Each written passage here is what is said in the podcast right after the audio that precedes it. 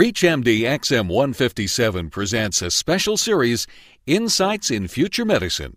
The future of the physician assistant profession. Where are PAs going? You are listening to ReachMD XM 157, the channel for medical professionals. Welcome to the Clinicians Roundtable. I'm Lisa DeAndre, your host, and with me today is Dave Mittman, a physician assistant and visionary for the PA profession. Dave is a past president of the New York State Society of Physician Assistants and was a founder of Clinicians Review magazine. Recently, he co founded the American College of Clinicians, an organization of nurse practitioners and physician assistants. Today, we are discussing needed changes to keep the physician assistant profession viable in the future. Hi, Dave. It's a pleasure to have you on the show. Thank you. Same here. Dave, you recently reached out to the leaders of the PA profession asking for some changes and you brought forward many issues that you believe without change would marginalize the profession. And one of those changes is the name physician assistant. Can you tell us a little about the history of the physician assistant name and why you think it should be changed? Be glad to. Again, I would like to reiterate as we start that these changes that I asked for in the profession were as a result of being a leader in it for over 30 years. Been a PA for me what seems forever and I saw that there were really some things holding the profession back. And I would like everyone to listen to some of the suggestions with a broad and uh, landscape and looking towards the future and looking how PAs and physicians and nurse practitioners and other people can all work together to give the best health care possible. Regarding the name, the original name of the PA profession, it was named by a physician. It was named at Duke University Everybody signed on at Duke, and in fact, the Duke program, as well as the Yale program, as well as a number of others, all continue with this name, and our name was physician associate. And associate is, you know, associate professor is still a little bit lower than a full professor. It's subservient, but yet assistant has become a problem. And probably in about 1974, organized medicine put pressure on the PA profession to change the name to physician assistant. And there are just so many things wrong with the name. The biggest one is an assistant in our society, and I don't think there's anybody driving who would disagree with this. There is no assistant who can do what the assisted does vis-a-vis diagnose, treat, prescribe, and really practice medicine. PAs are allowed to practice medicine. My license says I can. It said that for 33 years. And so when one looks at the name, it's very confusing to patients. They think we're medical assistants.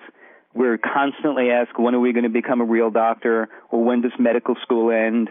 People do not see it as a genuine profession. And part of that is the name, and the name also is generic.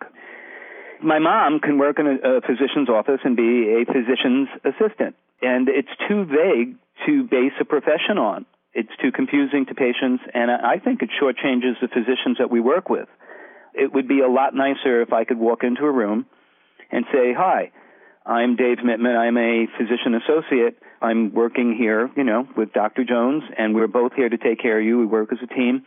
What brought you in today?" Rather than really almost what every PA does, and it's they start out by telling people what they're not, and that the name they feel really doesn't work and exemplify what they do. Well, from the book Eat, Shoots, and Leaves, we learned about the importance of placing a comma how about the importance of the apostrophe in the physician assistant name? Well, again, the apostrophe was taken out because number one, physician's assistant was generic.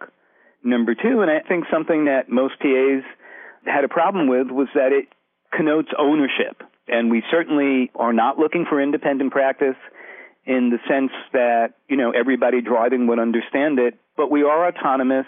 There are PAs in the military. Three PAs have died in Iraq providing advanced trauma care at field hospitals or Afghanistan, I'm sorry, either both of them, and I'm not sure. But in any case, the apostrophe S, the ownership part, we really did need to remove.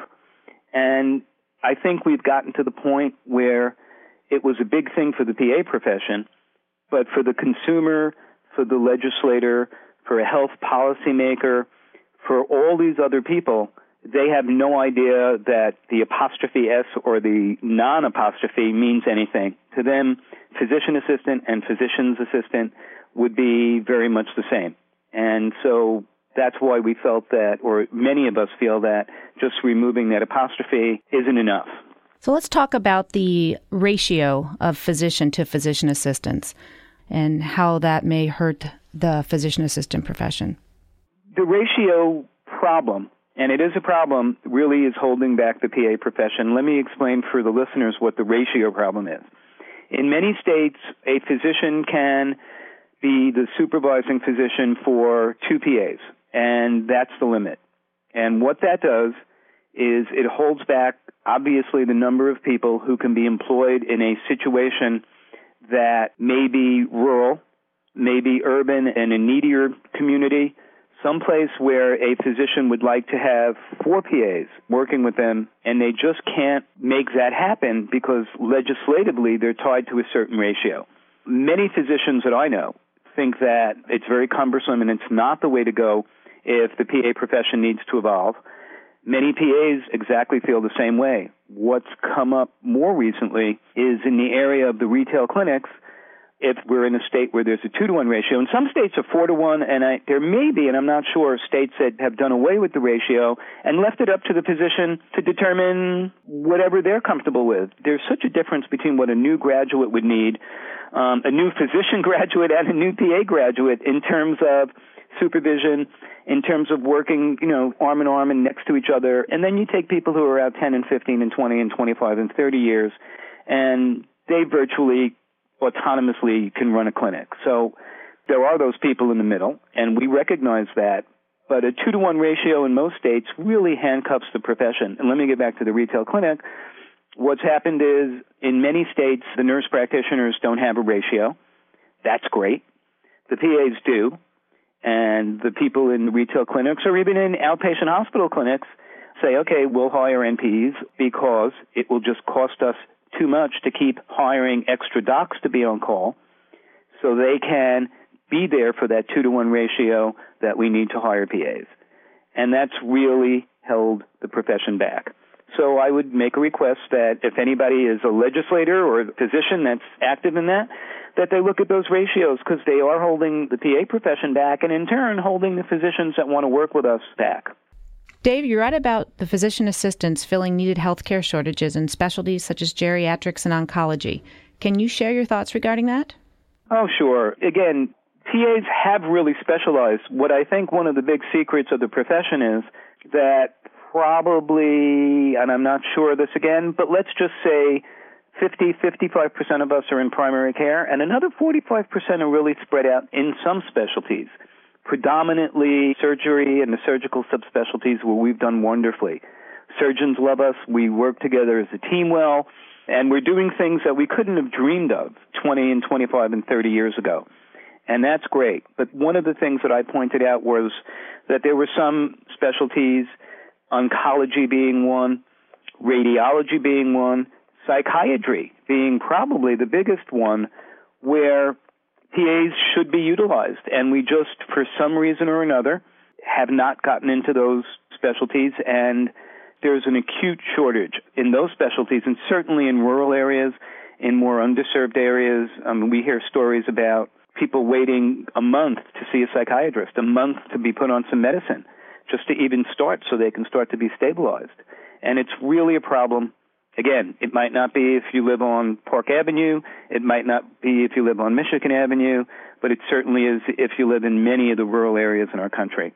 So one of the things I just asked my profession to do was turn around and, and look at some of these specialties and consider those where there's really a shortage and it's going to take a long time for those specialties to start overproducing people. So that's really where we are with trying to fill some shortages as we've always done. And primary care is still a huge specialty for us, any one of the primary care specialties. But I think we should be looking at, you know, again, areas like oncology and psychiatry and, and places that may offer a need also. Do you think we need a shift in our education model? I know right now they don't do much training in those specialties. I'm not sure. I really probably don't think so. I would still speak to having the, the generalist background the generalist broad training and not to get into many specialties or subspecialties during your preliminary education. We could set up some residency programs in those, and there are a couple. And those are usually set up at hospitals by a group of physicians who are running a service who say, you know what, let's take some PAs in, train them up as residents, and really start to run the service with some PA help. And what that does is once the PA graduates, you really almost have a bona fide third, fourth year resident level person out there to work in a practice and that would really be helpful again in areas like psych and oncology and radiology and some other specialties where there are shortages. Okay, so let's talk about the leadership. Now, you reached out to the leaders about these changes. Who are our leaders?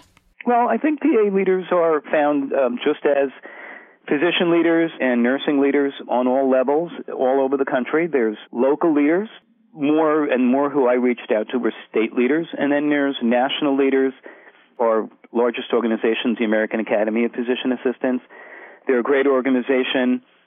I obviously, as someone who's been around a long time, thought that they should be doing more in certain areas. That's a prerogative. That's great. And so I reached out to those leaders and some of the state leaders. We also have specialty leaders, so a number of them. And I just sent out an open letter saying, you know, it's time to look at us a little bit more critically and, and maybe time to shift some of our thinking. So, Dave, what are the top three things that PAs that are listening right now can do to keep their profession viable? Without a doubt, the number one thing that we have to do is continue the really legacy of clinical excellence that we've started and still hold. I think just holding that level of clinical excellence that's brought us to this point after 40 years would be wonderful if we can raise it a little bit. And I think we will be doing that. There are more postgraduate residencies. Most programs are now at the master's degree level.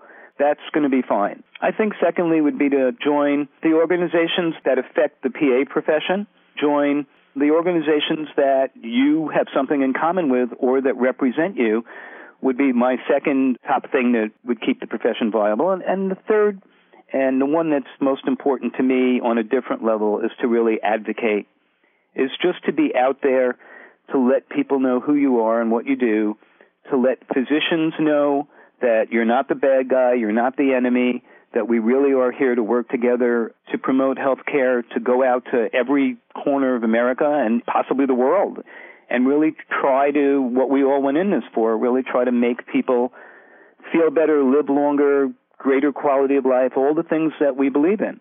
I'd like to thank Dave Mittman, who's been our guest today, and we've been discussing the future of the physician assistant profession. I'm Lisa DeAndre, and you've been listening to the Clinicians Roundtable on ReachMD XM157, the channel for medical professionals. We welcome your questions and comments. Please visit us at reachmd.com. Thank you for listening to a special series, Insights in Future Medicine, on ReachMD XM157, the channel for medical professionals.